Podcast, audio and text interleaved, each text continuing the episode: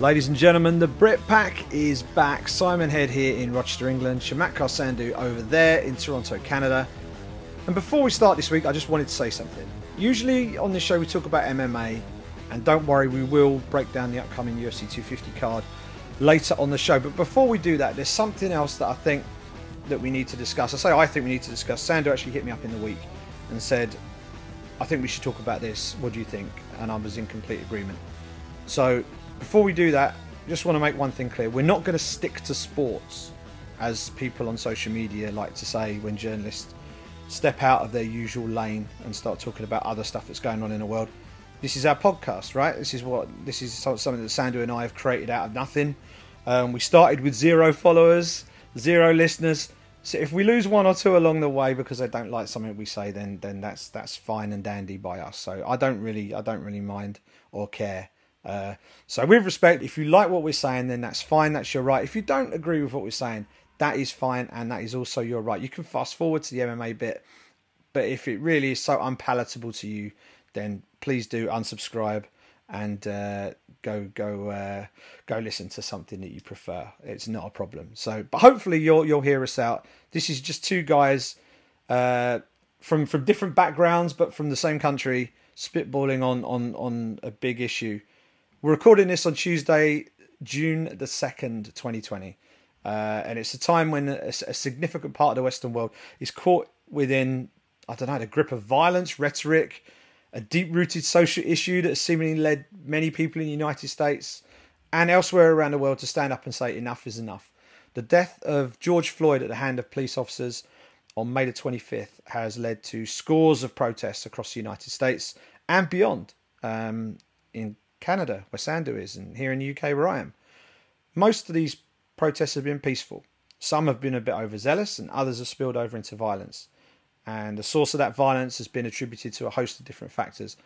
But what it has resulted in is more incidents of police violence, more deaths of civilians, of police officers. And only last night we saw an attack on what looked like a group of peaceful protesters in Washington, D.C., seemingly just to clear the way for the President of the United States to have a photo opportunity in front of a church that was swiftly denounced by the very people who run the church. So it's a turbulent time right now, and the issue of racism has come to its head. And the scenes that we're seeing on the TV right now may be relatively fresh because they only took place in the last few days, but they're not unprecedented, and racism most certainly isn't. This has been going on for hundreds of years. You know, obviously, over the last few months, everyone's been talking about the coronavirus, but the arrival of COVID-19 has only added another disease to the world. The disease of racism has been around for many, many, many years. So just to frame this, for those who don't know me, I'm white. I grew up knowing very few people of colour in my early years, but since went on to work in London, one of the most multicultural cities in the world, for almost 20 years. I've worked with people who look very different to me, come from very different backgrounds to me, and never once has that ever been an issue to them or to me. One of those people is the gentleman on the podcast with me, Sandhu. We're both from England, but yet we come from very different backgrounds, and yet we're able to work together. We're good friends, and this is an interesting one because Sandhu, as a person of colour yourself, you would have seen the scenes that took place over the last few days. I can have my opinion and my thoughts on it, but the truth of the matter, mate, is I'm in the majority. I'm in the group of people who aren't being persecuted. I'm not one of those people who could potentially be targeted. People of colour are the people who are being targeted. So, but you know, because we come from very different backgrounds, how did you view this? Because I know you came to me and said, I think we should talk about this, and I think we absolutely should. So, over to you, mate. You know, let us know what your reaction was, and you know, we can go from there. Well, first of all, Simon, thank you so much for teeing everything up. That was a great job. I appreciate that. I think you framed everything fantastically well. And it's been a tough week. It's no doubt about it. You know, just seeing the images, the videos. First of all, thank God we live in a time where there's the internet, and people have mobile phones, cell phones. And things like this can be recorded as evidence, and it's a reflection on society. You know, there's what we're seeing right now on social media, and you know, I've got a love-hate relationship with social media. Like, I love it because I've been able to, you know, build an audience, build a profile, and get some experience in a field of media in general where I can work full-time and cover and be involved in the sport that I love. I hate the fact that there's censorship. I hate the fact that there's data and privacy issues that comes along with social media. But right now, I love the fact that we have social media. I love the fact that, you know, we can see the good, the bad, and the ugly. And it was interesting for me to kind of go through a process because I didn't know what to do, to be honest with you. And I've seen a lot of people post about, I didn't know what to do, I'm trying to gather my thoughts.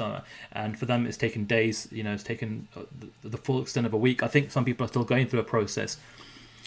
And then I saw some tweets, I saw some Instagram posts, and for a while I was trying to gather my thoughts, and I thought, yeah, okay, cool, I can maybe put some words together on a Twitter thread or an Instagram post. And then I came to the conclusion that that's just not going to be enough. You know, that's just not going to be enough. And I feel like, hey, we've got this podcast, we've got this show.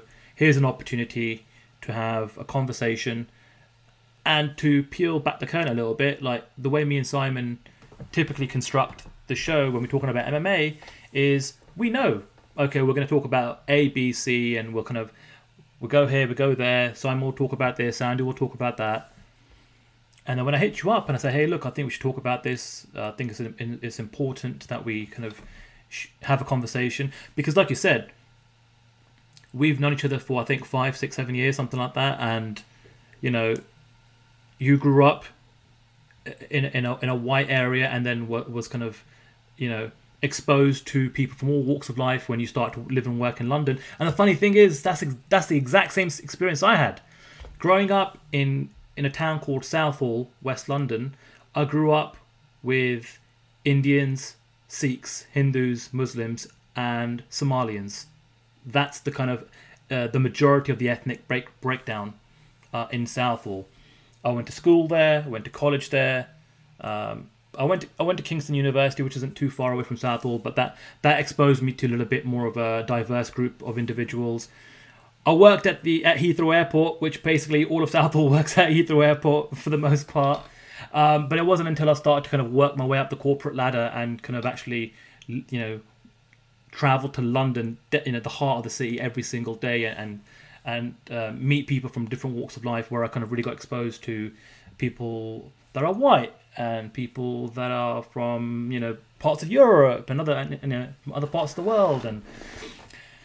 And anyway, I think the one thing that I've loved about the MMA experience is it's such a diverse group, from the fighters, the fans, the personnel that work at the promotions, even the media. It's a beautiful thing to see, and we've all kind of been this traveling circus for so many years, and we all kind of get along because we've got this common, you know, goal to live and work and cover this sport and to contribute and report and create content on the sport that we love, right?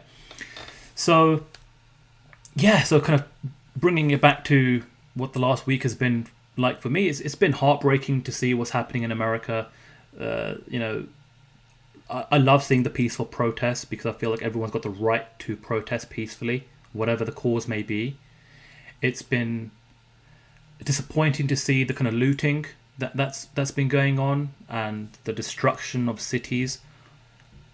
You know, that from seeing that go from across various cities in America, I saw it happen in Canada. You know, there was a peaceful protest that took place over the weekend in downtown Toronto, and I believe that all went through fine without any hitches, any problems, any issues. And at the same time, in Montreal, Quebec, Canada, there was lots of looting going on, and stores were being broken into and being vandalized, and items were being stolen, and that was disappointing. Just this morning, the Prime Minister of Canada, Justin Trudeau, openly said, hey, there is racial injustice, and it's from the top down, it's from government level, it's from businesses, it's everywhere, you know.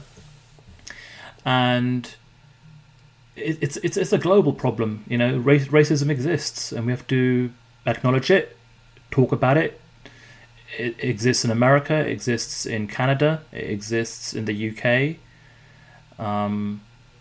It's a problem, and you know, maybe our generation can be the generation that kind of, you know, to take a quote or a line from the COVID situation, flattens the curve, you know, and maybe we can do something that can actually change what's happening. Even today, there's this whole Blackout Tuesday initiative on Instagram and other social media platforms. And I think everyone is just kind of like ask themselves, hey, look, you know, have a conversation with yourself and just to ask yourself, you know, what can you do? You can make a contribution if you've got the money, however little or however big that may be. You can have a conversation like you and me are having right, you know, today. You can put something out on social media. You can, you know, if you're a parent and you've got kids, you can have a conversation with your kids. Maybe it's today, maybe it's tomorrow, maybe it's next week. But slowly things need to change. And for me personally, where the bulk of the anger came out from me is, you know, I have been a victim of racism my entire life. It happens today as well. Today it's easy for me to deal with, right? Someone's being an idiot and being racist towards me on social media. That's easy. Block and you're out of my life. See you later, right? But everyone handles it in a different way, you know? And I don't want to get into the specifics of my experience and you know, because I don't want it to make it about me personally. And what I've gone through. But the thing is, I've never actually publicly spoken about it before. And maybe at some point down the road, that's something that I'd want to do, you know.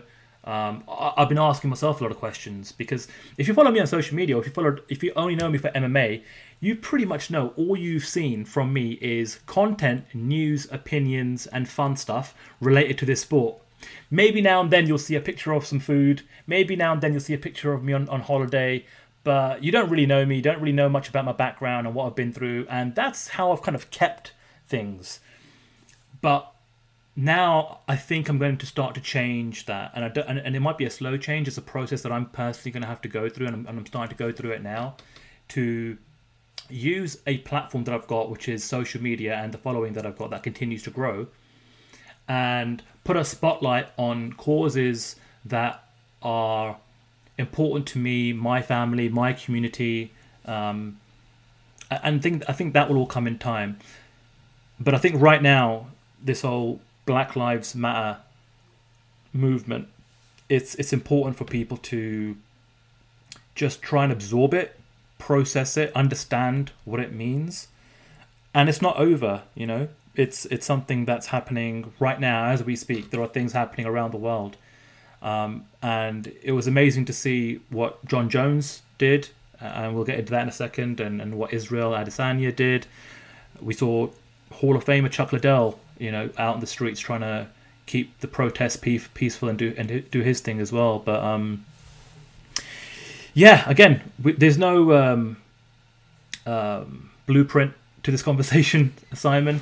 No, it's an interesting. I mean, you know, you talk about, you know, this isn't a topic you and I have ever discussed socially, ever, because thankfully, there has never been a situation where we've both been together at an event or out and about or whatever that has prompted that sort of conversation. You know, because when you talk about racism and issues regarding racism, it's normally sparked by an incident happening, right? And obviously we're getting, you know, we had the George Floyd incident, and that has now sparked into something much, much bigger.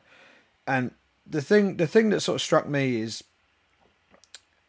if you look at when things go bad, when things go wrong in general, when I say wrong and when I say bad, I mean, when people get sick, when people get like terminally ill, or people around them get terminally ill, or we're talking end of life stuff.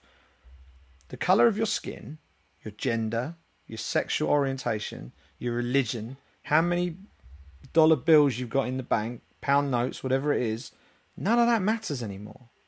Nothing matters. And it reminded me I worked in London for like 20 years, as I say, and I worked in central London. Do you remember the London bombings? When was that? That was, crikey, when was that? About 2005, something like that, 2006. The tube train at Warren Street, that blew up. If I'd have been on time that day, I may well have been on that train. I was half an hour late. I missed my first train. I ended up on the second train.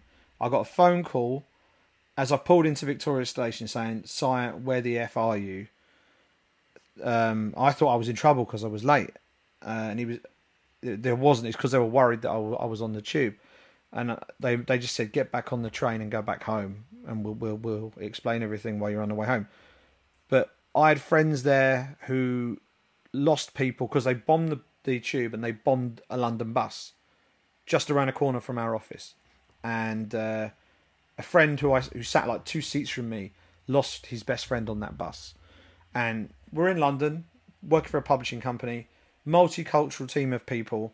And I would say in that office, probably 4 or 5 people knew of somebody who was involved or injured or caught up in that in that situation at that point.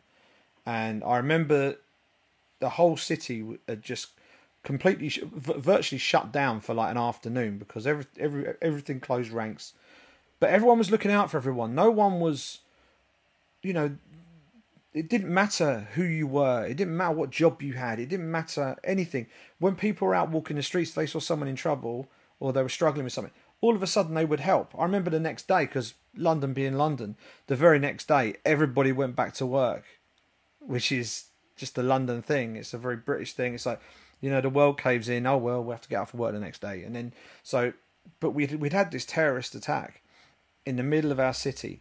And we had this everyone was giving each other knowing looks on the train and just little nods of appreciation that, we're going to be all right today thing. And it didn't matter what colour people were or anything like that. When the shit goes down and bad stuff starts to happen, all of this stuff that some people like to divide people into, all these little social strata and, the fake hierarchy that people like to create for mankind, none of that all goes out the window when it comes to life and death. And we're at that point now in America with what's going on. People, and this isn't just a police thing, there've been some incredible, as well as the police overzealously attacking protesters, there's also been clips of police chiefs taking a knee with protesters and calming the situation. So there's balance to this, and when people come together and work together and remove their differences and look at what actually makes them the same, that's when stuff happens. That's when the magic happens. That's when good stuff tends to come out of it. And yeah, what's going on right now is absolutely shameful and terrible, and I don't really know what's going to be an end to this. There's an obvious route I could take with this that involves the man at the top, and if he gets voted out in November, then maybe that's a catalyst for change. But that's still a few months down the line, and who's to say what's going to happen between now and then?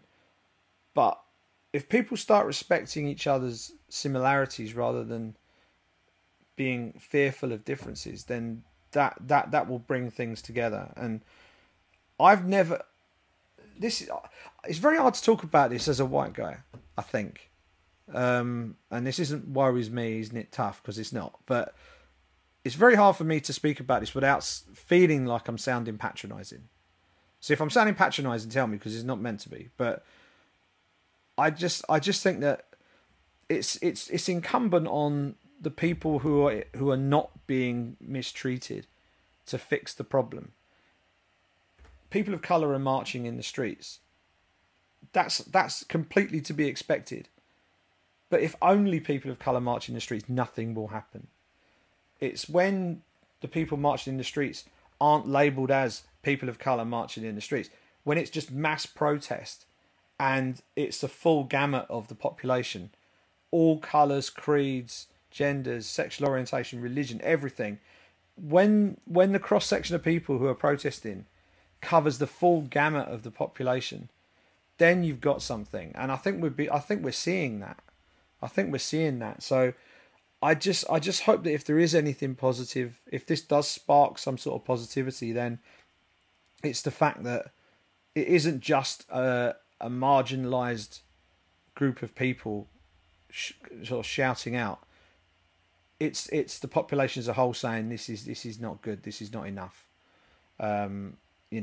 Things need to change. We're seeing everything that we're seeing, and I can't imagine it's going to get better for a while. I think we're probably going to see more scenes like we saw last night and the night before it calms itself down. But the fact that at least some of the things I'm seeing, where we're seeing a cross-section of population rather than just people of colour, I'm hoping that that is a positive sign that further down the line, it means that change might be in the wind, hopefully, in a few months' time when the ballot box comes out again. Yeah, I think it's time for people just to get used to being uncomfortable for a while, because if you're distraught or if you've got a heartbeat, you're going to get emotional about some of the images and videos you're seeing, but that pales into comparison to the actual lived reality of people that have to actually endure this on a day-to-day basis and have been enduring it since they were kids, and it's generational for them, and it's fascinating you bringing up November, because you and me were in New York covering UFC 205. For those of you that don't remember, that's when Conor McGregor became the champ. It was also during that fight week, it was the US presidential election. And I remember being in town in New York, and I got there, I remember, like a week before, because I've got family there, and every time there's an event in New York, I always go out a week earlier just to kind of spend some time with friends and family and what have you. And the whole talk was, there's no way Trump's going to win, there's no way he's going to be president, and all the rest of it. And then I remember the night of the vote, the next day, I believe, was the weigh-in, Simon? Is that correct? It was a Friday? I think so. Yeah, I think so. I remember sitting in. We were in Hooters, actually. That's where we were. We were in Hooters over the road from Madison Square Garden, and I know Per, who's a photographer, MMA Junkie, European photographer, Per from Sweden. He got a phone call saying, "We need you to go and take pictures. There was a Trump rally in New York. We need you to be there." I think initially they thought it was to see the reaction of his people when he lost, and then of course we know what happened. And he won, and he ended up taking photos of some sort of small party, and a couple of the other guys.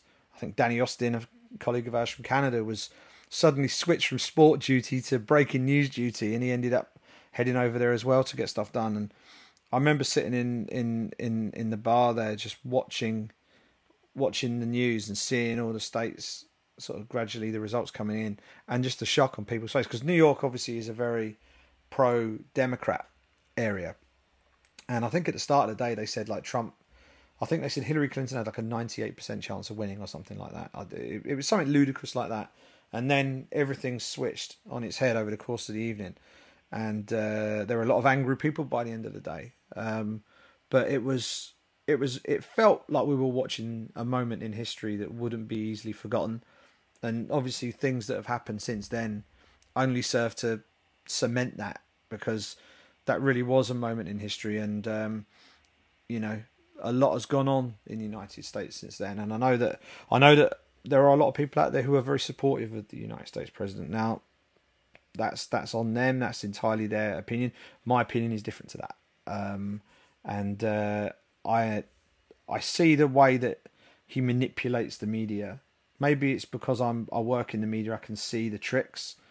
But the way he plays people off against each other, the way he goes to tried and trusted pieces of phraseology whenever he's losing an argument or he's losing the narrative. And for whatever reason, because he's got the economy of scale of being the prez and having an entire news network pretty much in his back pocket, he's able to push this narrative, And, you know, I think back to the Charlottesville situation, where any president of any standing would have come out and condemned what happened. He didn't. He came out and said there were good people on both sides. You know, there was white supremacists mowing people down with cars, you know, and it was marching with the torches. It was like KKK stuff at times. And he didn't denounce that. It just didn't make sense to me. And we know, you know, we're sort of getting back to that now. Now he's calling the military on his own citizens. On his own citizens. And this is all stemmed from a police officer who has made, I'd like to call it a horrific mistake. I don't know whether he intended to kill the guy. I can't say that. And I guess that's why they're talking about charging him with third degree murder rather than first degree murder. I'm guessing that's probably part of it. But because of what happened there, and because people of colour across America are treated differently by the police, they do get stopped. And I know, like, even today, like, prominent American athletes have come out and been very vocal about this. Anthony Lynn, who's the head coach of the Los Angeles Chargers, has written an op-ed, I think, might be the LA Times, and he shared details of, he got stopped by the police not all that long ago, apparently, where before they even asked him for his license or anything, they were saying, have you been in jail, and blah blah blah, have you got this, and there was an instant assumption of guilt as they pulled him over, and it was just a stop. And he's the head coach of the San Diego Chargers, one of the big sports franchises in the States, you know, and he's a leader of men. He's a leader of men over there, and I don't get it. I just don't get it. I don't understand it. And this is the president who talks about we need our sports back, Sandhu. We need our sports back to restart the economy and get America back on its feet again. Well, do you know what? Who are the biggest sports stars in America? What have most of them got in common? They're all people of colour. You know? All the big superstar sports people are people of colour. So it's fine when he's using them to restart his economy. But then when there's injustice on the street and those same people or those people are taking a knee before an NFL game to denounce police brutality, they're called sons of bitches. And then further down the line, he calls the National Guard or military police to start, you know, it makes me sick. It makes me sick. And yeah, I know, I'm sure there will be people listening to me saying, well, you don't know the full story, Simon. Well, you know, what are you talking about? I can only comment on what I see and what I hear. And what I see and what I hear is disgusting. And I don't know what else I can say. Yeah, I mean, going back to that trip to New York, I remember I always used to look forward to my trips to the US. I think we both have done over the years. You know, as people that come up covering MMA in England, those opportunities are few and far between. So every time there's an international fight week or a UFC pay-per-view, you know, in New York, LA, Vegas, Boston, wherever, it was always fun for us to kind of go over.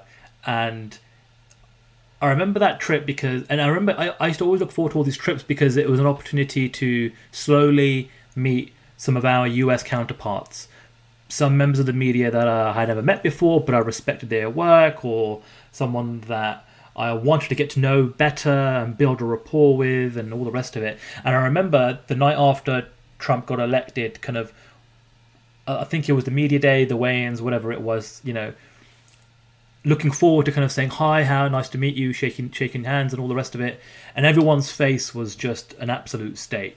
They were not interested in talking because of what had just happened. And they were far more clued in to the impact of Trump being voted in than I was as an outsider, as a Brit, who kind of got it, but didn't really fully understand the extent of what had just happened.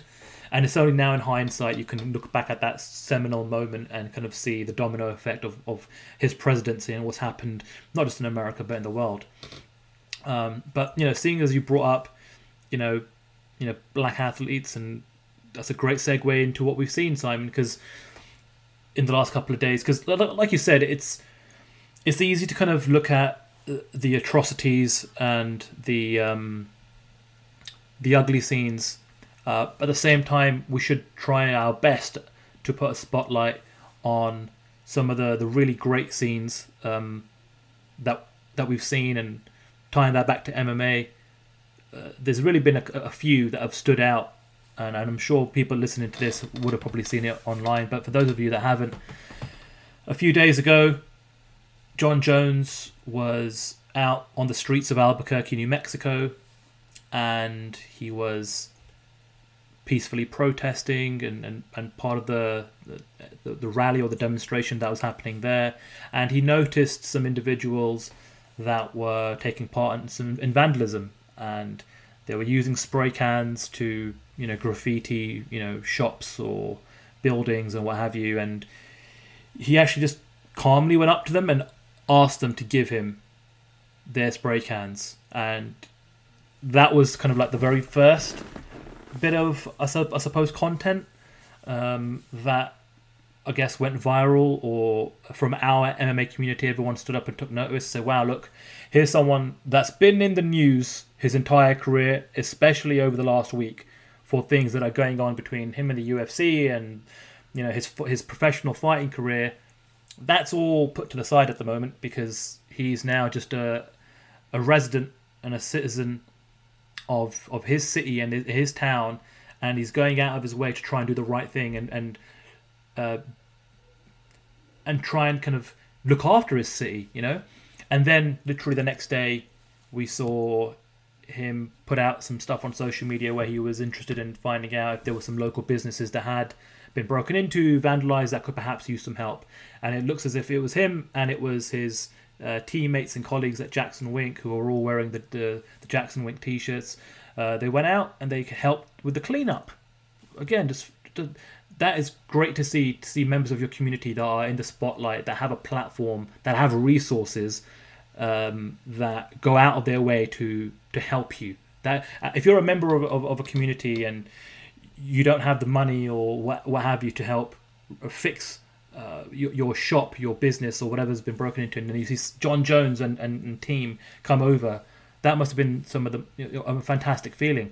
And then at the same time, on literally the opposite side of the world, in Auckland, New Zealand, we saw some very, very powerful images, courtesy of some incredible photography from the Getty shooters, of Israel Adesanya again being part of a rally. And this goes to the global impact of what's happening in America and what we're now starting to see reverberate around the world. And Israel Adesanya was a part of a demonstration or a rally, and you could tell it was an emotional moment and day for him to be a part of that. Again, someone who's a black athlete, who's the best middleweight in the world right now, in his prime, in his peak, one of the biggest stars in the sport, one of the shining lights of the UFC's current roster.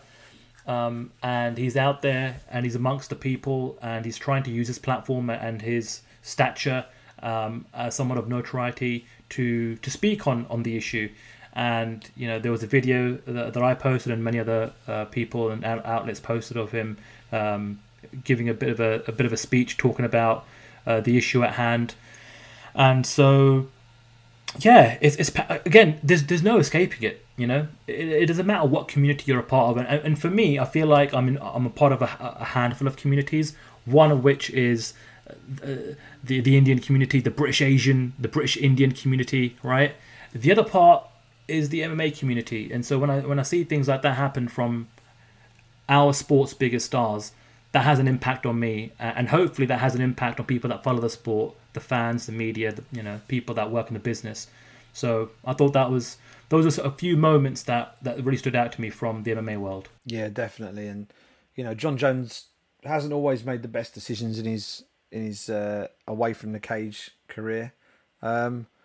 But you can't do anything but applaud the man for what he did. And the same, for Israel Adesanya, just standing up for people and saying his piece, using the platform that he has built for himself as one of the best fighters on the planet, to then try and empower the people to empower people like him, empower the people who are in the place that he was a few years ago, and bring value to their lives and bring It's such a difficult topic to talk about, but I think it's important that we at least address it. I don't think either of us profess to have the answers to this.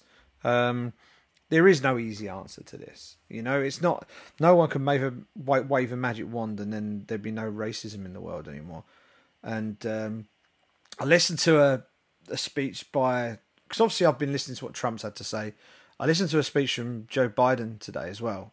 The thing that he said I thought was quite interesting. He said, we've been in a fight with racism for all these years.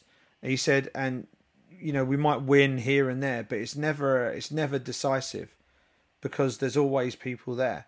So, racism is still there. It will still exist. What we need to do is just make our world a better place. We need to educate people, and we need to stay on top of this, and not take it for granted. And I think that's what it is. I mean, I think the best way to describe this is, if you don't view people of color as people of color, or if you don't view, actually, no, that's the wrong way of describing it. I don't view people of color as quotation marks, people of color. They're just people. It's just, you're just a friend of mine. You're just, I don't think that Sandhu, he's my Asian mate. Sandhu, you're my mate. That's it. I don't put you in a box like that, And I think if people see the world like that and see their fellow man, woman, and child just as that, rather than putting them in boxes, labeling them, then I think we'll go a long way to improving things. And different parts of America have different economic situations, and where you're born, the communities you're born into can have an impact on your life. And you just have to look at the stories of a lot of NFL players, many of whom have come from difficult backgrounds.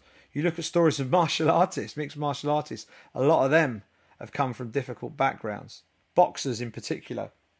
A lot of MMA fighters actually from the States have gone through the collegiate system as wrestlers, but some haven't. And in boxing famously has been used for years and years to help get kids off the streets, and MMA is being used in the same way now.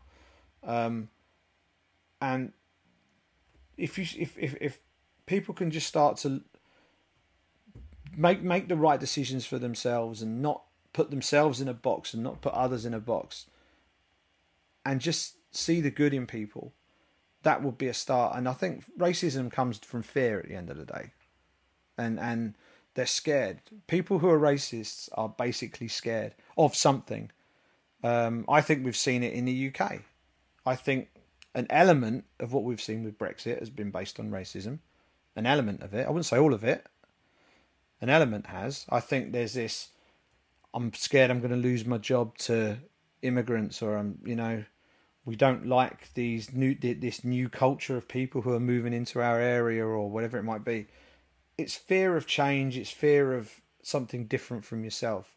That's not how the world works. We aren't living in late 1930s Germany here. Let's celebrate everybody's differences, but also celebrate the fact that we're all basically the same species at the end of the day. And if we can get to that point, then things will get hopefully a lot better. But I don't know how much more I can say without feeling like I'm going over and over the same thing. But no, well said, Si. And again, this goes back to why I wanted to wait to record this podcast and the show with you this week, because I needed this for myself personally. I couldn't get all this out on a single tweet or or an Instagram or a social media post on Instagram, something like that. It just wasn't going to be enough for me, you know, because this has been kind of weighing on me all week, and I felt so angry and what have you, and I love the fact that you and me have had this conversation, because we've never had to have this conversation, because we've just been mates, you know. Race has never been an issue. It's never come up, or it's just one of those things, you know, you're my mate, you're my colleague, you're my peer. And it's something that I feel like, I think it's good. I'll try to look at the glass half full than half empty. And, you know, yes, everything's happening right now in America and other parts of the world. There's some ugly scenes, but this is also some very powerful, positive messages to be taken away from what we're seeing as well. And I guess to try and put a bow on all of this is, I want to hopefully leave the listeners, just ask yourself a question. Just ask yourself what you can do personally, right? That's all you're responsible. All anyone is responsible for is what they can do themselves personally, right? Maybe it's to do some research.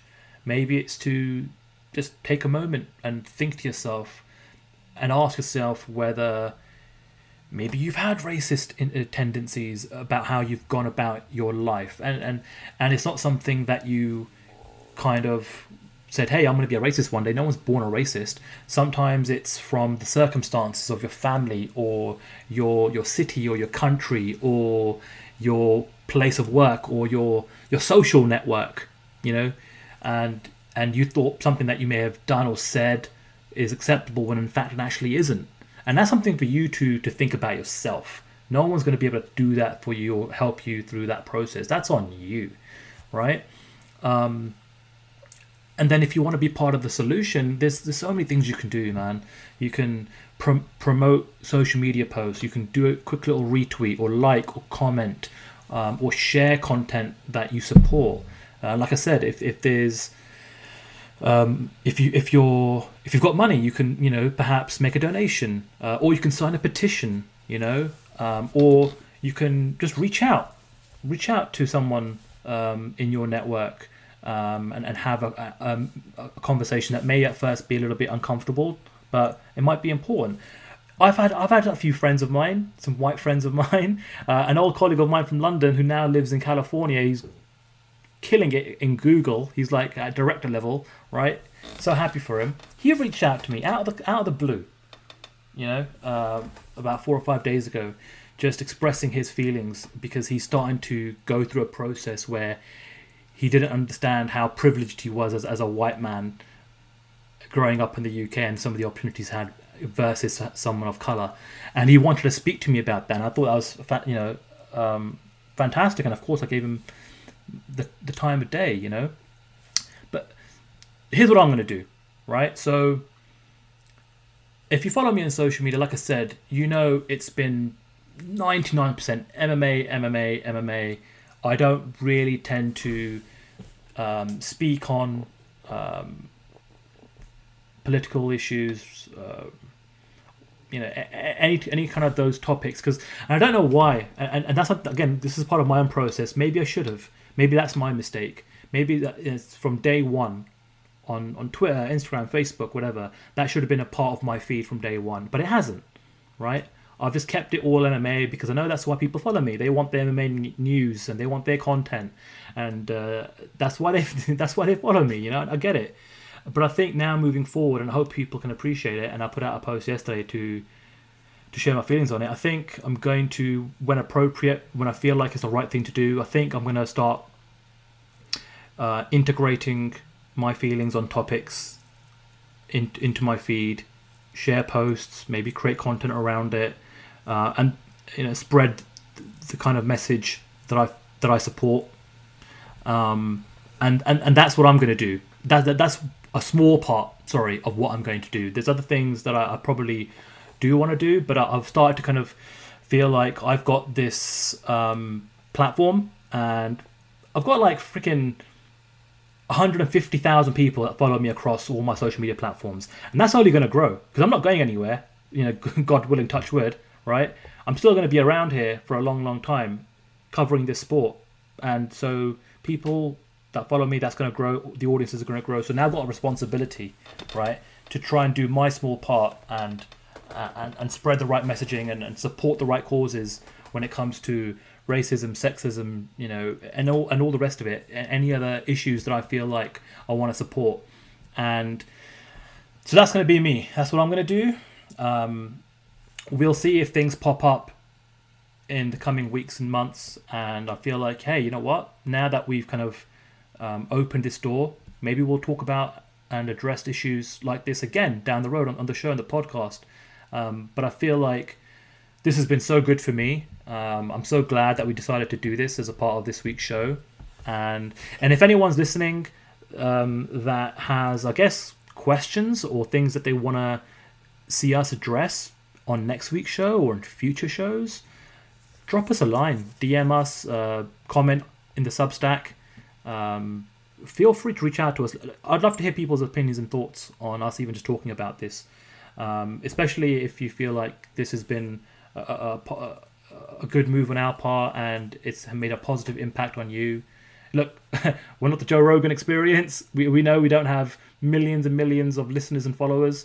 But again, it all comes down to you being able to make whatever contribution, big or small, within the resources that you have. So for all of the BritPack listeners, thank you so much if you've stuck with us so far on this week's show up until this point, and you've absorbed what me and Simon have said and discussed and talked about, then thank you, and we appreciate it. And like I said, do your part, be a good human being, and we can all make this world a better place bit by bit. Amen to that. Yeah, I mean, on my social media, a few months ago, I made the conscious decision to turn off a whole load of news feeds that I used to follow, because it used to, I found myself getting angry a lot, like just internally, just getting angry at things. And I thought, this isn't good for my own mental health. This is making, you know, I'm not sleeping any better because of it. You know, I need to try and stay relatively positive, but you can't block stuff out like this, you know. While cutting out negative things from your life, there is a lot to be said for that. I think covering your ears and going la la la la la la and pretending it's not happening is not something you can do with an issue as big as this. So, you know, you can forgive our, I wouldn't even call it an indulgence, because it's not an indulgence. It's just a decision that we made to do this. And it's bigger than the sport, but it affects every single person in the sport one way or the other. It affects every single person who is listening to this, whether they know it or not, it does. So, yeah, as Sandy said, thank you for listening up to this point. Now, this is the BritPack MMA podcast. We do predominantly talk about MMA. So let's get on with the big show that is coming up this weekend, back at the UFC Apex. The first pay-per-view at the UFC Apex is UFC 250. Amanda Nunes, who actually, looking back in history, has headlined a couple of historic cards in her time. Headliner of UFC 200, if you remember. She was the third main event booked for that show. She ended up fighting in the main event of UFC 200. Now here she is, main event, 50 pay-per-views later, against Felicia Spencer, the Phenom. And is there any danger of her losing her belt against Felicia Spencer? Spencer is strong, tough, good on the ground. But we've seen her against Cris Cyborg already, Sandhu, and while she was strong and tough and stuck at it for three rounds against Cyborg, she was ultimately well beaten in that fight. So how is she going to cope over 5 rounds against someone like Amanda Nunes, who absolutely blasted Cris Cyborg out of the water when they fought? That's a good question, Simon, and that's exactly the most compelling part about Saturday night's main event, because Amanda Nunes, greatest female fighter of all time, absolutely no doubt about it. I think after the win against Cris Cyborg, that kind of solidified her status as the GOAT.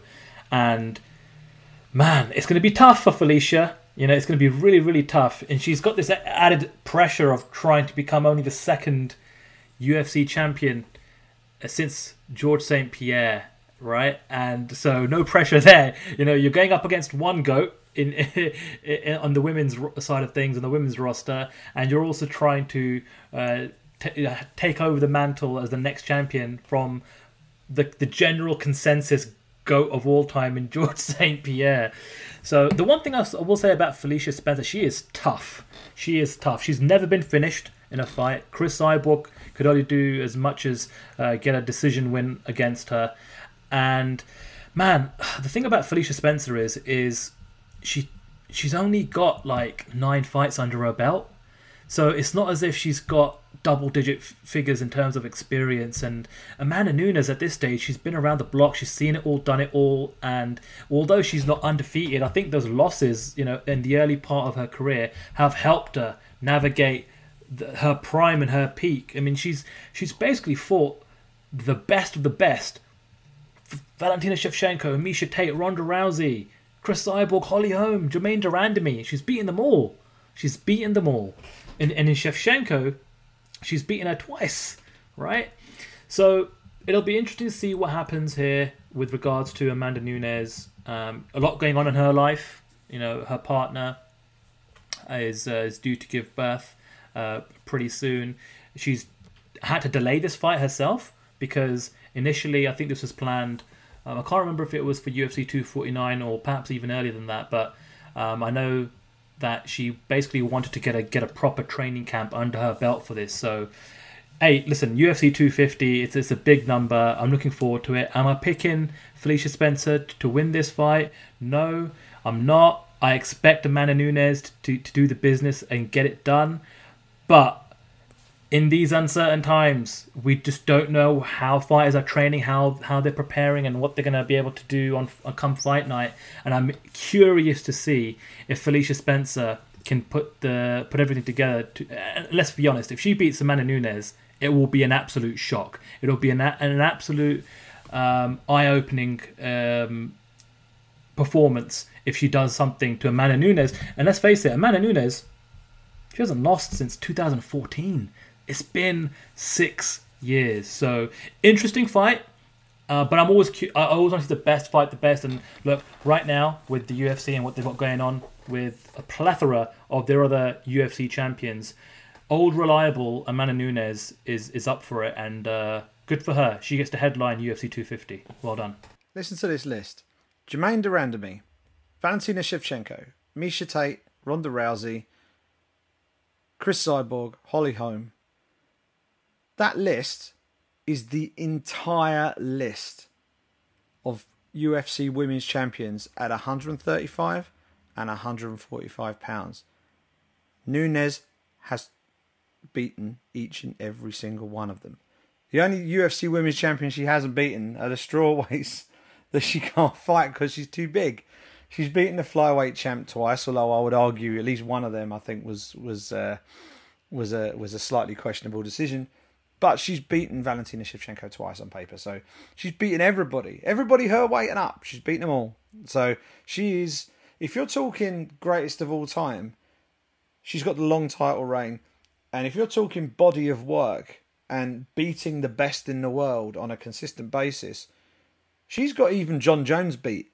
If on that criteria, you know, a quite fantastic athlete, seems to get better with every fight. There was a little bit of a weakness when she fought Valentina Shevchenko. There was a worry over a gas tank and maybe can she keep it going all 5 rounds? She's proved in most cases that she doesn't need the 5 rounds because she then started knocking people out, but she's as good as there has ever been in the UFC featherweight and bantamweight divisions. And I want to see Felicia Spencer get a takedown. If Felicia Spencer can get a takedown, things get interesting and we get to see, because Nunes has got jiu-jitsu. You know, we just don't see it that often. You know, she's won 3 fights by submission in her career, much earlier in her career, but you know, she does have jiu-jitsu. But Felicia Spencer's bread and butter is on the ground. So if she can somehow get through those power strikes, and she's obviously shown she's got a chin because she's spent 3 whole rounds with Cris Cyborg. So it'll be interesting if the fight goes to the ground. But I can't see Amanda Nunes losing this fight. I mean, it would be, as you say, an enormous shock. Speaking of shocks, I was slightly shocked when I saw the bout order and when I saw the co-main event. The co-main event is listed as Rafael Assunção versus Cody Garbrandt. Bantamweight fight. There are 4 bantamweight fights on this card. 1, 2, 3. Yeah. You know, the three of them on the main card are all outstanding, but the top two, Rafael Assunção versus Cody Garbrandt, Aljamain Sterling versus Corey Sandhagen. Now, if you were asking me 2-3 weeks ago which of those two fights deserve to be the co-main event, I would be saying Aljamain Sterling versus Corey Sandhagen. For me, they're the two higher rated contenders in my mind than Assunção and Garbrandt. So I'm wondering why they've put the other two as the co-main event. Is that indicative of how the UFC matchmakers are viewing the division from a hierarchical standpoint? If Cody Garbrandt and Aljamain Sterling win, does that mean Cody gets the shot over Aljo? Is Aljo going to get looked passed over again? Corey Sandhagen is obviously a slightly newer name. He's kind of the guy no one wants to fight, really. And Rafael Assunção is the guy who I don't know what he's got to do to get a title shot. He's been around and there and thereabouts all his time and has never got one. So he's the nearly man of the division. If he beats Garbrandt, then he's in there. But he doesn't finish fights very often. So that's the knock on him. But I was surprised. Were you surprised that they put the Assunção-Garbrandt fight at the co-main? The only thing I could think of is because Cody Garbrandt is a former champion, that they want to try and use that cachet in that co-main event slot. He's been there, and to be honest with you, when he was champion, they really put the rocket boosters on him. You know, they were really pushing him hard. So, and it's been a while since he fought as well, and they always like when a former champion can kind of get back on the horse and get a win under his belt. So that's a big moment. It's a big fight for Cody Garbrandt. But for me, just given what happened a few weeks ago with Henry Cejudo relinquishing and retiring and, you know, moving on with his life supposedly, and that bantamweight strap being available now, I would have just put the strap, or, you know, put that Aljamain Sterling and Corey Sandhagen fight as a title fight. Let's just move on, because immediately you've got a brand new champion in the division, and then you can book another title fight down the road. But they're hell bent on trying to get this Peter Yan Jose Aldo fight for the title, which is a bit of a head scratcher, but it is what it is. They can kind of do what they want and present their opportunities, but no doubt about it, this card, especially those two fights between Assunção and Garbrandt and Sterling and Sandhagen, those two are the key fights for the bantamweight division this weekend. The winners of those two fights are going to have to make a statement. They're going to have to use the platform, use their post-fight interview, use the post-fight press conference, in addition to trying to get an emphatic finish in their victory to put a real big stamp on their performance to say, hey, I've won this fight. I'm most deserving of a title fight next, if not fighting the winner of Yan and Aldo immediately. So big opportunity for whoever wins out of those two fights there. Give us your two winners then. Who do you have winning out of those two? Because it's almost like a mini tournament. We've got Sean O'Malley earlier in the card. He's going to kick off the main card. Very interesting matchup against Eddie Wineland, who's been around for years. That'll be an interesting test for O'Malley. If he gets through that, goes to 12-0, then all of a sudden he's not too far off that sort of conversation as well. But at the moment, it's about those two fights at the top of the card. So if we're looking at this as a mini title eliminator tournament, or, you know, number one contender tournament, who are the two guys going through to the final? I tell you, the more difficult one to predict is the Assunção-Garbrandt fight, because with Cody, he's been finished in his last three fights, right? And then when you look at how he trained with Dillashaw back in the day and how he generally trained at Team Alpha Male, I mean, they went at it, and I think those gym wars have taken a toll on his chin and his ability to absorb a punch. And on the other side, you've got Assunção, who isn't, like you said, really known for finishing opponents, right? So that's a real tough one. I'm going to just slightly lean towards Cody Garbrandt. I'd like to think that the year plus he's had off, he's been able to kind of evolve his game, round out his game, because when he's on and he's firing on all cylinders, he's one of the best. He's championship level. He's elite, right? So I'm gonna slightly favor Cody Garbrandt in that fight. The Aljamain Sterling fight versus Corey Sandhagen, I'm gonna pick Sandhagen here. I think something special is happening with Team Elevation. You know, I think all their fighters, and the most recent example of that is Justin Gaethje. Those guys are putting together their program in such a way where their roster, their talent is going out there, not just performing well, winning fights, right? And Corey Sandhagen, yes, he might be the more lesser known in terms of personality, in terms of social media following, in terms of charisma, through interviews and all the rest of it. But my goodness, when he fights, he puts on performances, and he's getting some big wins as of late. The most recent being a win over Assunção, and so again, real tough fight, let me tell you, because Aljamain Sterling's up there as well. I mean, this is what makes these bantamweight fights so appealing. They're mouth-watering because we literally have the best of the best. You can almost do like a little mini bantamweight tournament. This is how I guess a lot of people are kind of viewing it, isn't it? It's like we're going to see.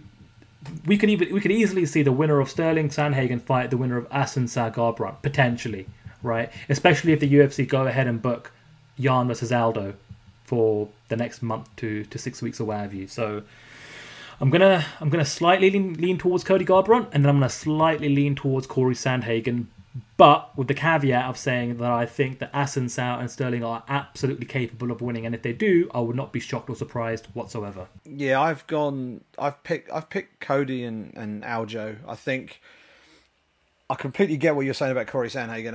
I think that is the tougher fight to pick. I think Sandhagen is going to be a threat for quite a while. I think Sterling's just that little bit more seasoned. I think he's just that little bit more ready to make that jump. But this is the acid test for the pair of them. You know, who knows? Sandhagen may rise to the occasion and prove himself ready. As to Rafael Assunção, it's interesting you mentioned actually Sandhagen's last fight was a win over Rafael Assunção. Yeah, Assunção's billed ahead of him on the fight card. So, but then again, Assunção holds a win over Aljamain Sterling. So, it's kind of give with one hand, take with the other. That's what the bantamweight division is like right now. But yeah, I mean, you got Assunção and Garbrandt in the co-main event. And Assunção's going into it on the back of a two-fight losing streak. And Garbrandt's coming into it on a three-fight losing streak, all by stoppage. So that's the co-main event. And the fight before that is Corey Sandhagen, who's on a tear, Aljamain Sterling, who's on a tear. So I don't understand it. I really don't. But I do think that the winner of the Aljo versus Corey Sandhagen fight, the winner of that deserves the next shot. And of course, we're betting without Marlon Moraes here, who defeated Jose Aldo, albeit slightly controversially, at UFC 246, I think it was. He's kind of the odd man out right now. He's the Leon Edwards of the UFC bantamweight division. He's out there. No one wants to face him. So there's all sorts going on. And I mentioned there were four bantamweight fights on the card.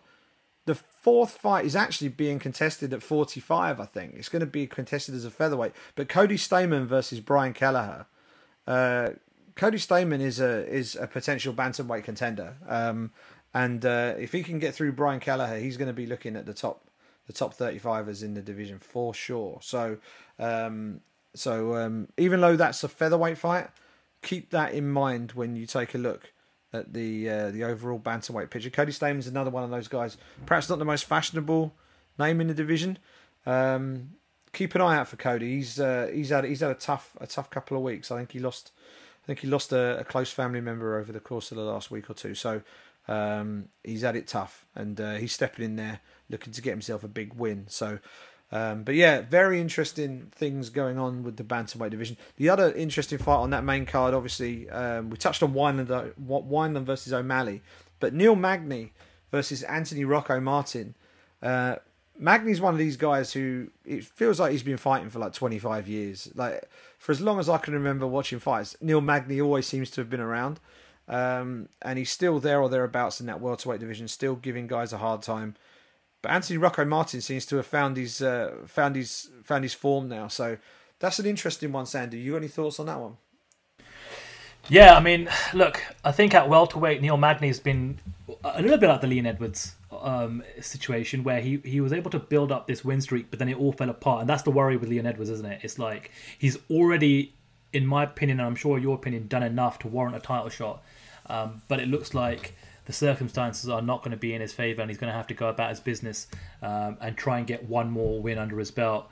And just based upon Tyron Woodley's performance this past weekend, I have no doubt that if that's Tyron Woodley that would have shown up in London a couple of months ago, then Leon Edwards would have had his way with it.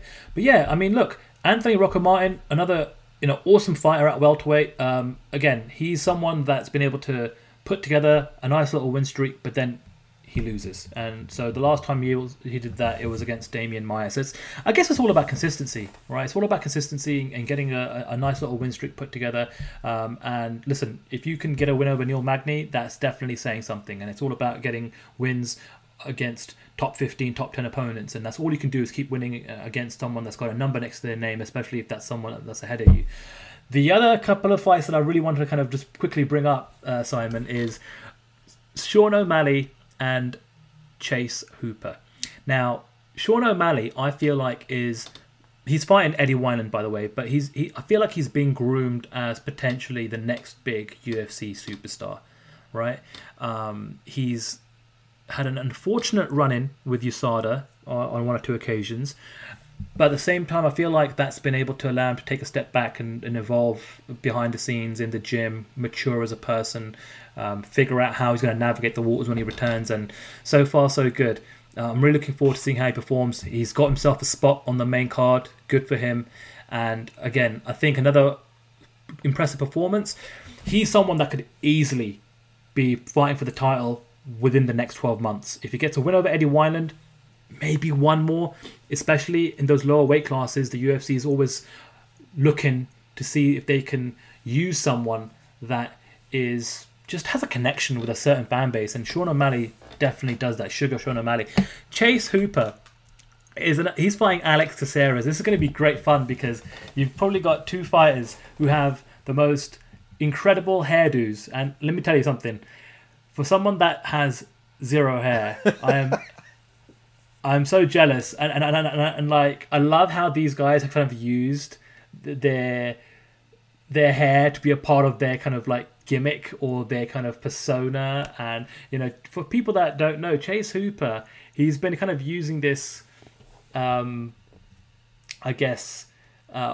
kind of like ongoing gag, proclaiming to be Ben Askren's son, and Ben Askren's had a good laugh with it by kind of playing along as the dad, and so that's going to be fun. And again, putting all that aside, great talent, someone that could down the road be a big star for the UFC. He's still very young, and he's been able to kind of almost leverage some opportunities with the UFC by working for UFC Fight Pass, or working a few fight weeks as an interviewer, as an on-site reporter for UFC Fight Pass. So good for him. Looking forward to that fight as well. Yeah, one of my favourite Chase Hooper moments. I know he's not been around in the UFC for that long. Number one, he was. I was in Vegas when he was it 246 he fought at? He was pushing, because he's obviously too young to go out for a drink afterwards, because I think he's only like 20 years of age or something. But he was pushing hard for an M&M's endorsement. I don't think he's actually arrived yet, but I do believe that he did send out to some of the US media members sort of jars of M&M's, which I thought was kind of cool.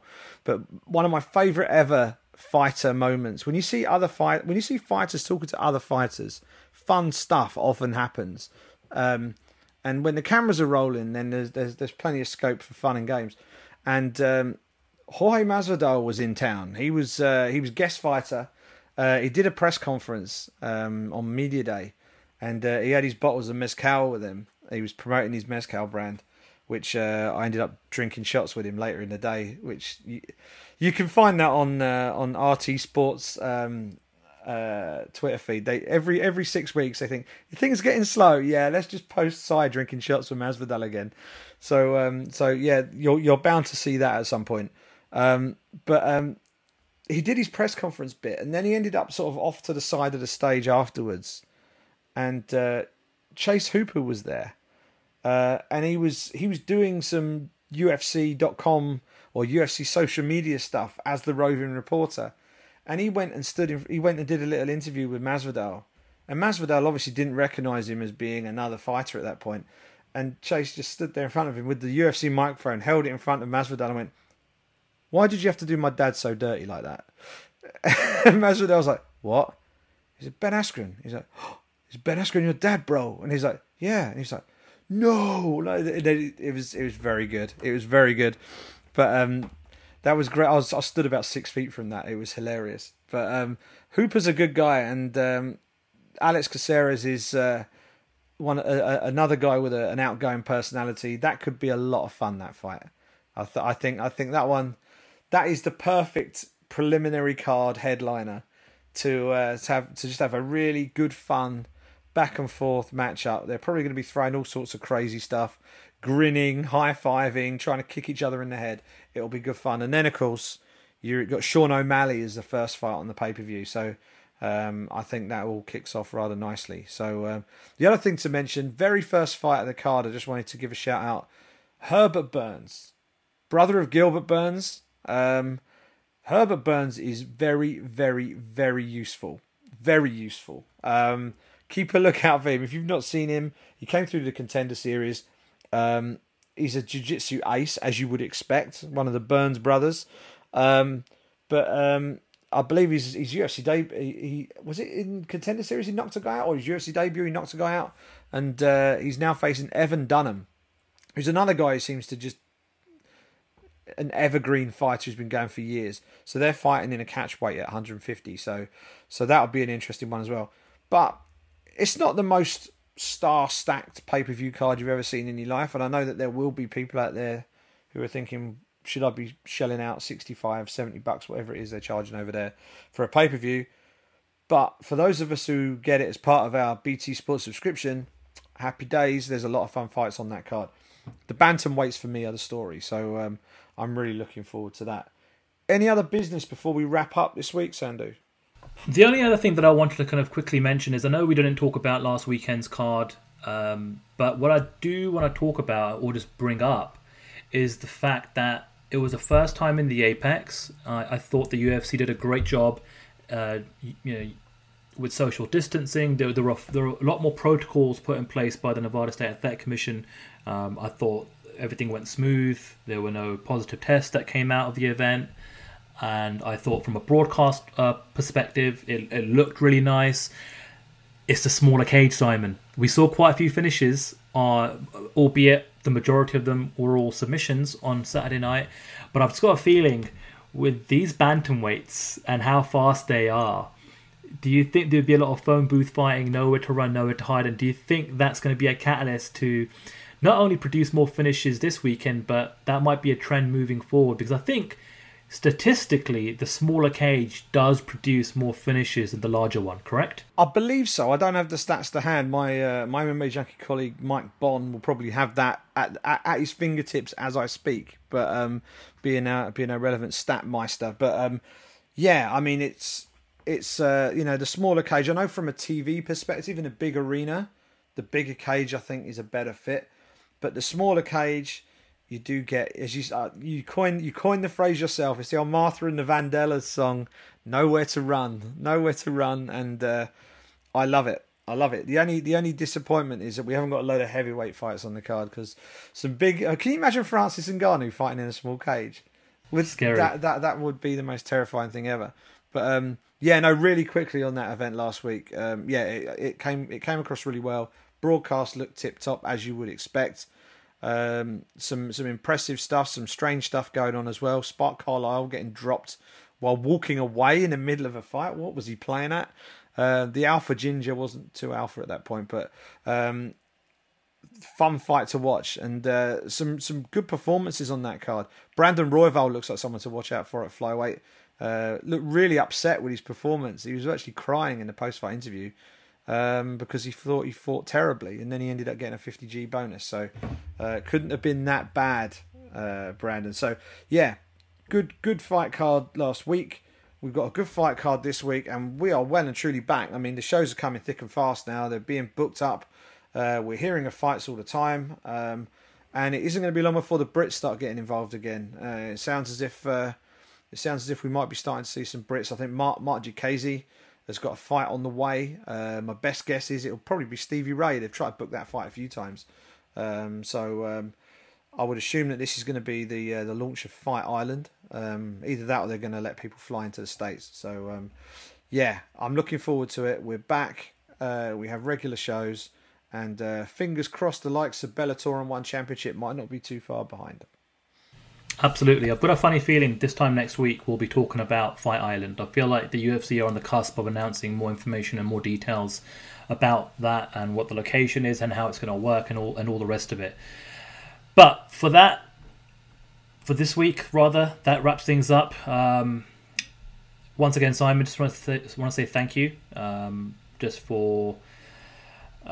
being part of this conversation today. It was definitely not an easy one to think about over the last couple of days. I don't know if I've got everything out of the system. Maybe you don't have don't either. But I think we got a lot of things on our chest off, and I think it was an important conversation today.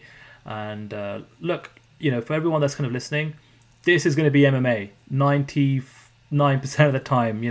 This is what we do for a living. This is the content we know you guys like. This is the conversation we like to have once a week, talk about the sport that we love.